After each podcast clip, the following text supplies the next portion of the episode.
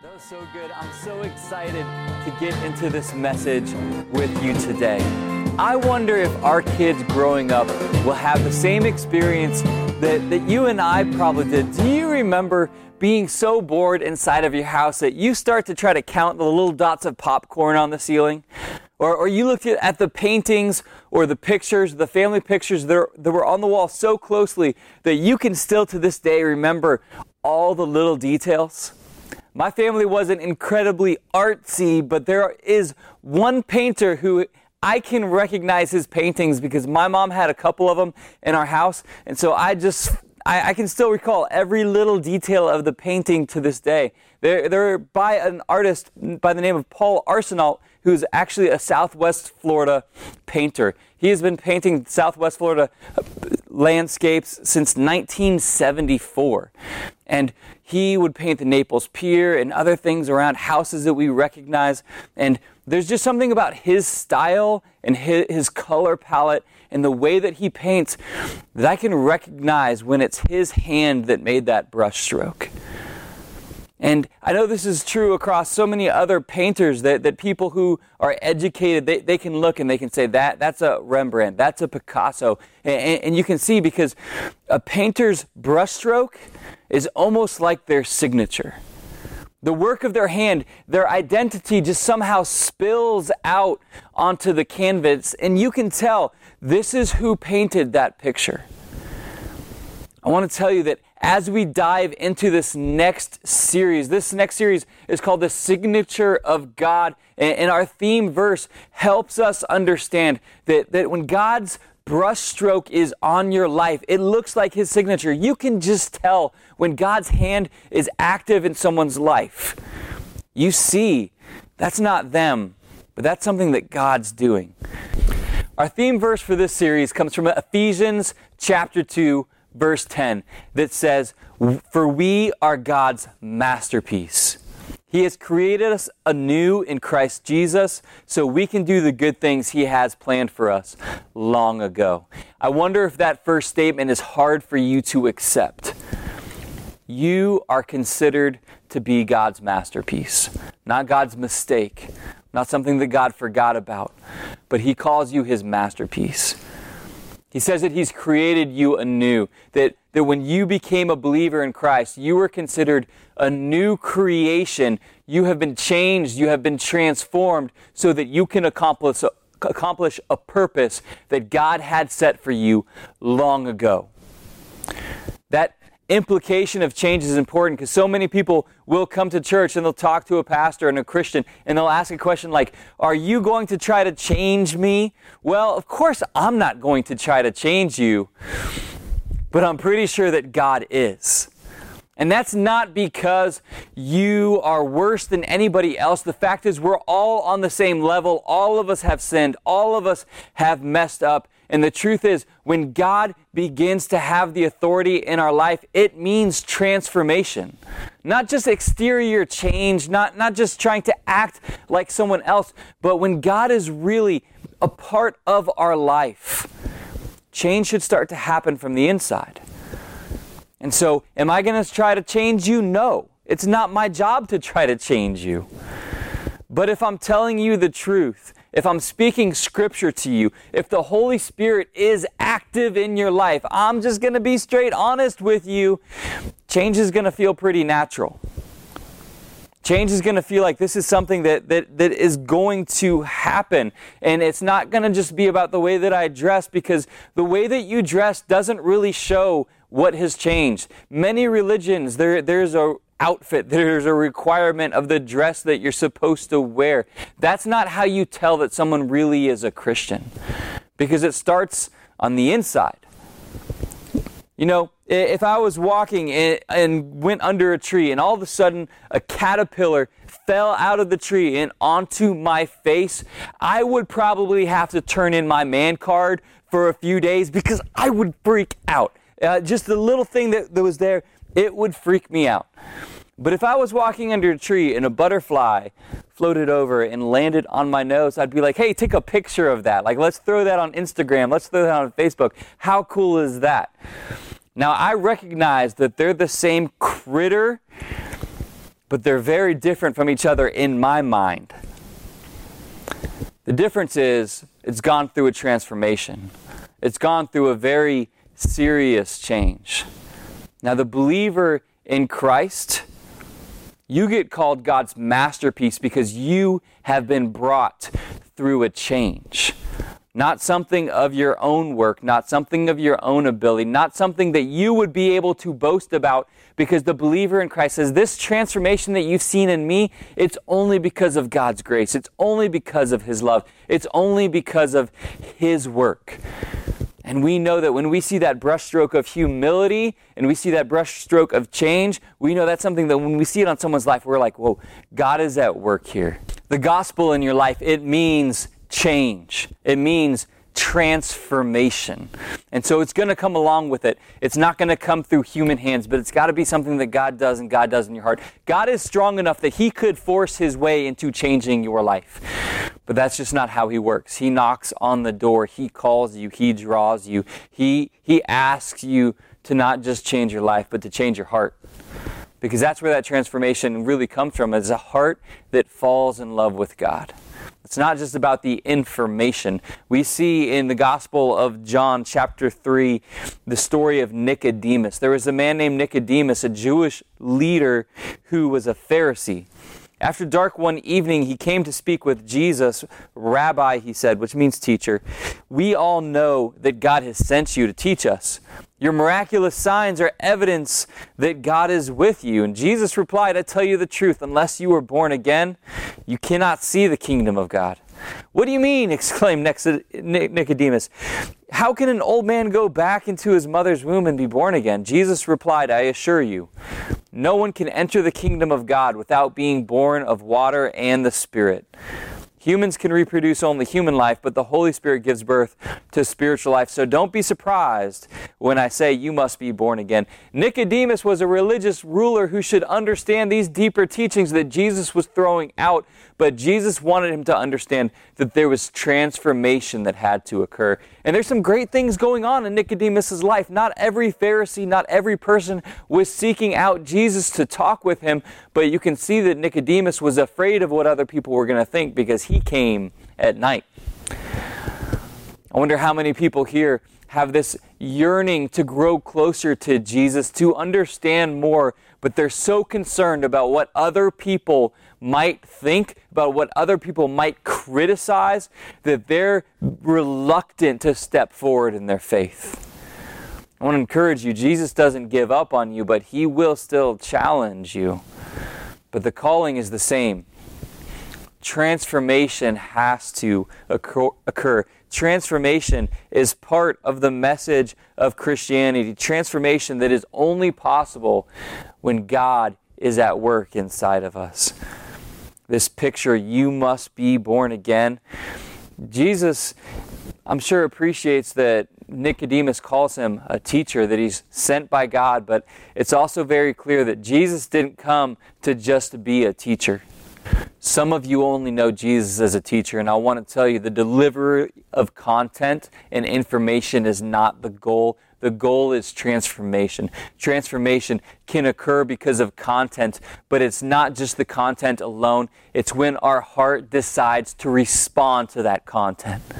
It's when the Father has been drawing us and we say, Yes, I will follow, I will obey, I will listen, I will respond to you. And that's what he was trying to call out of Nicodemus. There's things that have to happen in your heart. You have to be born again. Tr- the gospel, it means change in our life. It means transformation in our life. And that's one of the ways that we see the brushstroke of God on people's lives is when this transformation begins to occur, not because someone else is trying to change them, but because they're allowing God to change their heart. Because the fact is, when God finds you, God loves you just as you are, but He loves you too much to leave you there too. This is the second important thing that I want you to know. And this is an important topic because this is usually like a pick your side of the fence. Which side of the fight are you on? Are you on the grace side or are you on the truth side? And this is a problem because we hear these voices that are just saying, grace, grace, grace, grace everywhere, grace for everything. It's okay if, if you don't want to follow that. It's okay if you want to jump in the water even though you don't know how to swim. It's okay if you don't want to breathe air right now. It's okay if he died as long as he died doing what he wanted to do. It's not always okay. There is wrong and there is right. There is a way that you should be living your life. There is truth. But th- the other side, there's problems on that as well because there is a whole side of people who are far too happy to stick their finger right in your face and tell you all the things that's wrong with you. Tell you all the problems that they think God has with you. And, and and neither one of these sides are healthy. And it's not that we need to figure out if we're on the grace side or if we're on the truth side, because what we see in the Gospel of John, chapter 1, is that Jesus came and he was full of grace and truth. And this has to be where we are. This truth that, that God loves you right where you are today. God is not angry at you. God has not given up on you. God loves you just as you are today, but He loves you far too much to leave you right where you are today. It's strange because some people say, Pastor, I love when you convict us and make us feel bad, and I recognize all the bad things. There's something wrong with that. Like, if you come to church and the way that you feel spiritually healthy is by feeling guilty about yourself, there's a problem with that, and that's not the only way to be spiritually healthy. Growth and conviction is part of it, but we don't have to feel bad about ourselves to be right with God. But on the same token, if you come to church and you never feel propelled to change, if you walk with God and you don't have any inkling of, I should change the way that I'm living, I, I should follow what Scripture says, there's something unhealthy about that. And we need to live in a place where we recognize I have been adopted as God's dearly loved child and I am His no matter what. But because I'm His, I'm going to live like Him. I'm going to change. I'm going to grow. I'm going to follow what His voice is telling me to do. He loves you just as you are, but He loves you too much to leave you that way. This third truth is going to get right up in your business. And it's just, it's, it's straightforward. And this is a recognition that only you can make. No one else is going to point this at you. No one else is going to say this is you, but this is only for you to consider. This third truth if I'm not changing, I might not really know God. Now, look, I'm not your judge, and no one else can be your judge. There's a Holy Spirit who has fulfilled that job, and I don't want to try to take that from him. But you can recognize in yourself the question of, Am I changing? 1 John 2 4 through 6 says, If someone claims, I know God, but doesn't obey God's commandments, that person is a liar and is not living the truth. Now, look, this, this attitude, this perspective of your life that I know God, but I just don't care what He has to say about the way that I live. What Scripture says, and not my words, is that you're lying to yourself, that you're deceiving yourself. That if you're going to just go through and say, Yes, I'm a Christian, but I, I don't care what he has to say about my life, then it, what Scripture says is the truth is not in you. But in verse 5, it says, But those who obey God's word truly show how completely they love him. Now, look, this is important because the motivator for following those commands, it's in here. It's not fear. It's not worry. It's not fear of punishment. It's not something of, I'll get a great reward, even. The motivator is love. Those who obey God's word truly show how completely they love Him. This is how we know we are living for Him. In 1 John 5 3, he continues on and he says, Loving God means keeping His commandments. And His commandments are not burdensome. But let me clarify that. His commandments aren't burdensome when your reason for doing it is motivated out of love. when someone else is trying to pull you by the ear, I understand it is burdensome. It, it is not joyful. It does not feel right. It feels foreign. And in fact, so many times throughout Scripture, God told his people, I don't want your sacrifices because they're not coming from your heart. Your songs, I hate them because your heart is far away from me. Because this gets down to the truth no one else can make you a lover of God, no one else can make you a child of God. It's a decision that has to come from your heart. So the gospel, it means change. God loves us just as we are, but loves us too much to leave us there. And if we aren't changing, we might not really know God. I mean, it's like change, change, transform, transform, transform today. And so how do we get there? Okay, that's that's the truth of scripture. That's the that's the reality check that is right here in our face. But what do we do? How do we get there? And so I'm going to give you three declarations that, that I want to encourage you to, to put in your prayers, to put in your thoughts, to, to have as part of your day. Write this on your mirror so you see it in the morning. Save it as the home screen on your phone, and we're going to provide a download for that as well because I want these reminders to be in front of you all week long to encourage your heart. Because the fact is, it's not a question of, have I transformed enough? Have I changed enough? Am I meeting the line that Paul says we have to be at? That's not what this is. This is saying if you're God's, you're going to see growth and you're going to see transformation. And as God speaks to you on a daily basis, are you giving Him a yes? And so here's three encouragements to help you along that road. I will focus on who God wants me to be. That's the first one. I will focus on who God wants me to be. Now, initially, I wanted to say, I, I will get over who I was and focus on who God wants me to be, but I don't want that in the de- declaration because I don't want you focusing on who you were anymore. We need to take the past and we need to put it behind us and press on towards what's ahead. We are new creations in Christ. What is old is gone and what is new has arrived. We need to press on towards what God is calling us to be. As we see the Apostle Paul writing in Romans 1, he doesn't introduce himself as a murderer. He doesn't introduce himself as a terrible person and as a terrible sinner. He introduces himself as Paul a slave of Christ Jesus, chosen by God to be an apostle and sent out to preach the good news.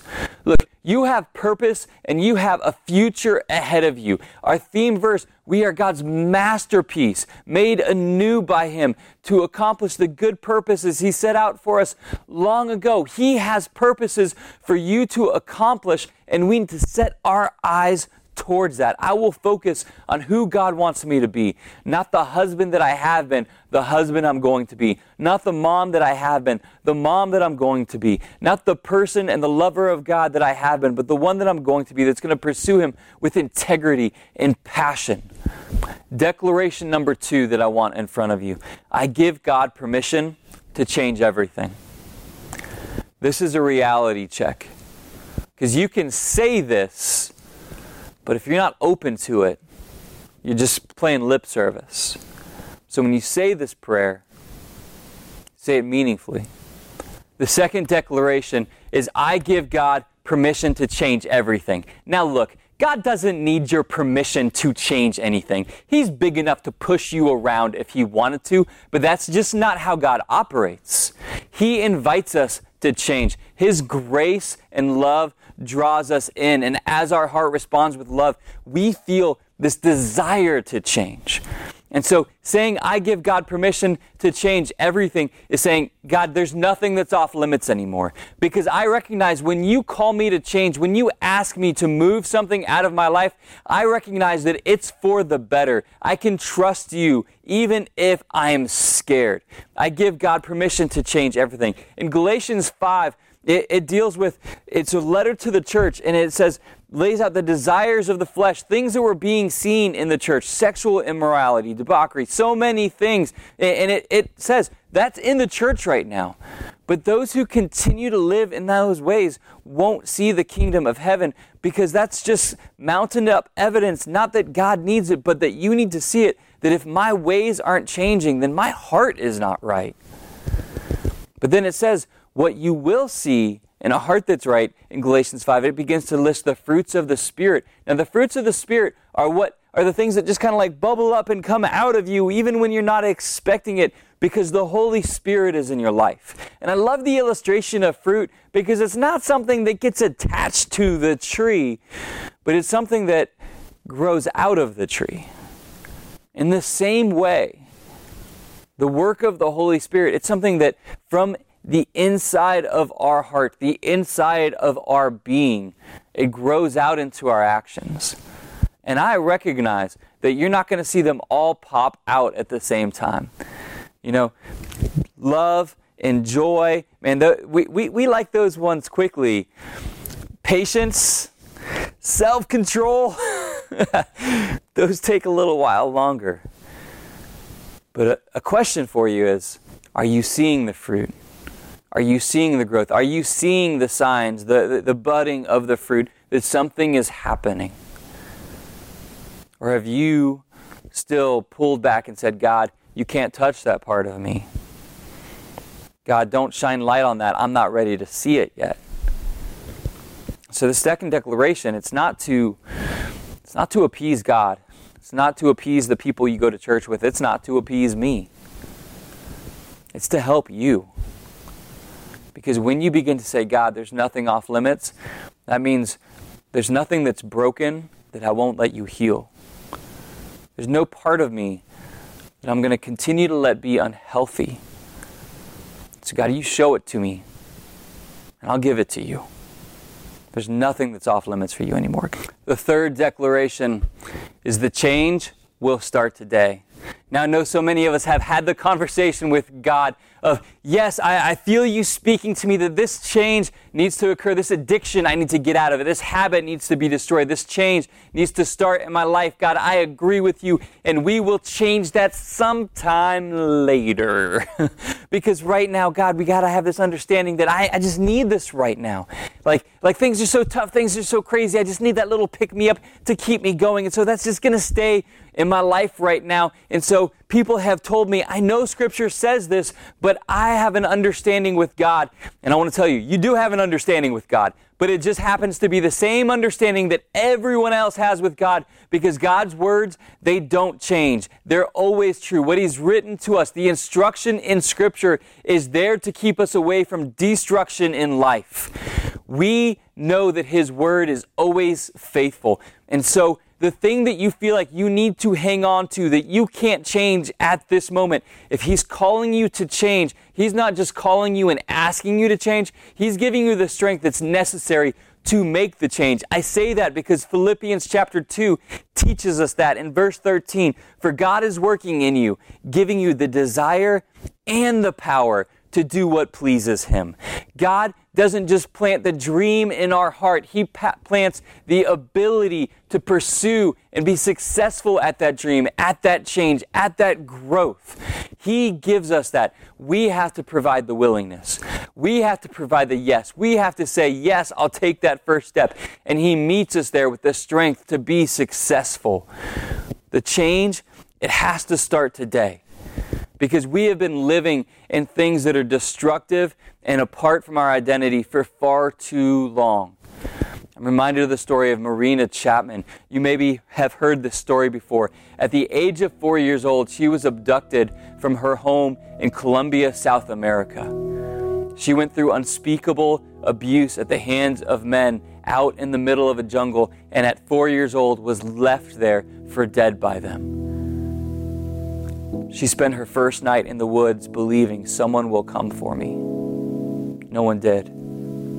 The second day, she said, Surely someone will pass by, someone will be here. No one came. On the third day, she saw a family of monkeys that were finding food on the forest floor, and she moved towards them. And they screeched at her, saw her as an enemy, tried to intimidate her. But she found some of the food they were eating, and she followed them because she didn't know what else to do. The, the family of monkeys eventually started intentionally leaving food behind her and slowly accepted her into their family as those days turned into weeks, turned into months. T- listen to me. Turned into 10 years, she lived that way from a four year old to a 14 year old, You can look her story up and read about it. Marina Chapman. At 14, living in the treetops now, climbing the trees with the fam- this family of monkeys, she looked down and she saw a glimmer in the forest floor. And when she went down to look at it, she picked it up. And she picked it up, she saw something looking back at her. So she threw it down and ran away. She worked up the courage to get back to it. And when she picked it up, she realized it wasn't just a set of eyes looking at her, it was her set of eyes. She had found a mirror. For the first time in 10 years, she truly saw herself. She had lost her language, her ability to speak. She growled and grunted like the monkeys did. But in that moment where she saw herself for the first time in a very long time, she didn't know what she was, but she knew what she wasn't. She knew that that's not how she was supposed to be living, and that's not where she was supposed to be, but she didn't know where to go at the time. Now, look, it's what the Word of God does for us. It's what a church service is supposed to do for us. It's supposed to create that mirror moment where we say, I don't yet know all the things that God wants to do in my life and what He wants to paint across my future, but I know what I've been in isn't where I'm supposed to be. She went back dissatisfied with that life because she knew that she didn't belong here. And I'm going to tell you, when God begins to plant a desire on your heart for change, that's that mirror moment. And what I would love is if you would allow us the opportunity to walk with you through that moment. Uh, we want to help you. We want to help you know God. We want to help you find a community of people that really will be a family to you. We want to help you dis- discover your purpose and make a difference in this city, in this world. But I believe we can't do those things on our own. We need a church, we need a community, we need a group of people to help us make those steps that God wants us to take. And I'll tell you this for sure you were designed to live in a community that genuinely cares about you. And if you've been living in a way that you have felt alone, you have felt isolated, you have felt abused by the people, you have felt left for dead, you need a church family around you that's going to help push you towards the future that God has for you. Because this is how your Heavenly Father speaks of you. For you are God's masterpiece. He has created us anew in Christ Jesus so we can do the good things He planned for us long ago. I know there's a desire in your heart to make a difference in this world. I, I know that there's a desire in you to do better and to grow. And the role of the church is to help you transform into all that God has planned for you to be. I want to pray for you. I want to help you. I hope you get connected to a church, whether it's Gulfside Church or some other one. We need a church in our life as God continues to paint us into this masterpiece. Let's pray together. Heavenly Father, I thank you that you never leave us alone, but you provide a way out. And even through the craziness that's happening in the world and churches not being able to meet in person, I thank you that today you're speaking to someone who wouldn't have come to church. And so I pray you encourage their heart, help them to know that their heavenly Father loves them so much that they would that you would work through this situation to draw them close. And that you don't just work in our heart giving us a desire, but you give us the strength to pursue it. So Father, help us to pursue all of the beauty that you have planned for us the growth and healing in our own life, and the ability to do good in this world, in the people, in the neighbors around us, in our community. May your church rise up to make a difference. We thank you for the opportunities you give us. Help us to, to take hold of them. In Jesus' name, amen.